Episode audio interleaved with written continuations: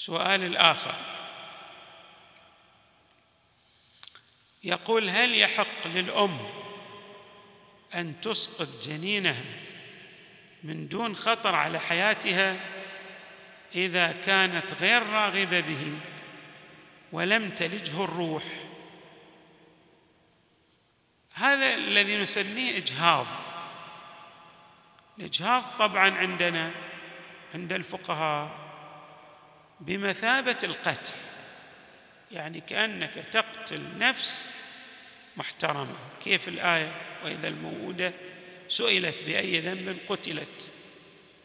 بمثابة الإجهاض، وهو إسقاط الحمل، بمثابة قتل النفس المحترمة.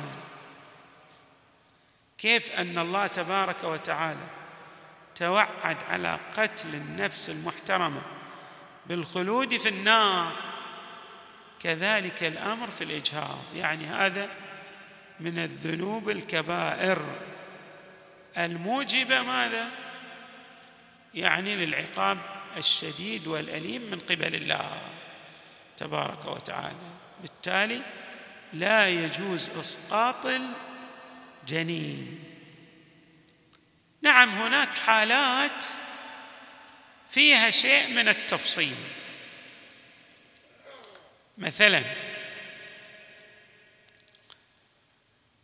إذا كان هذا الجنين،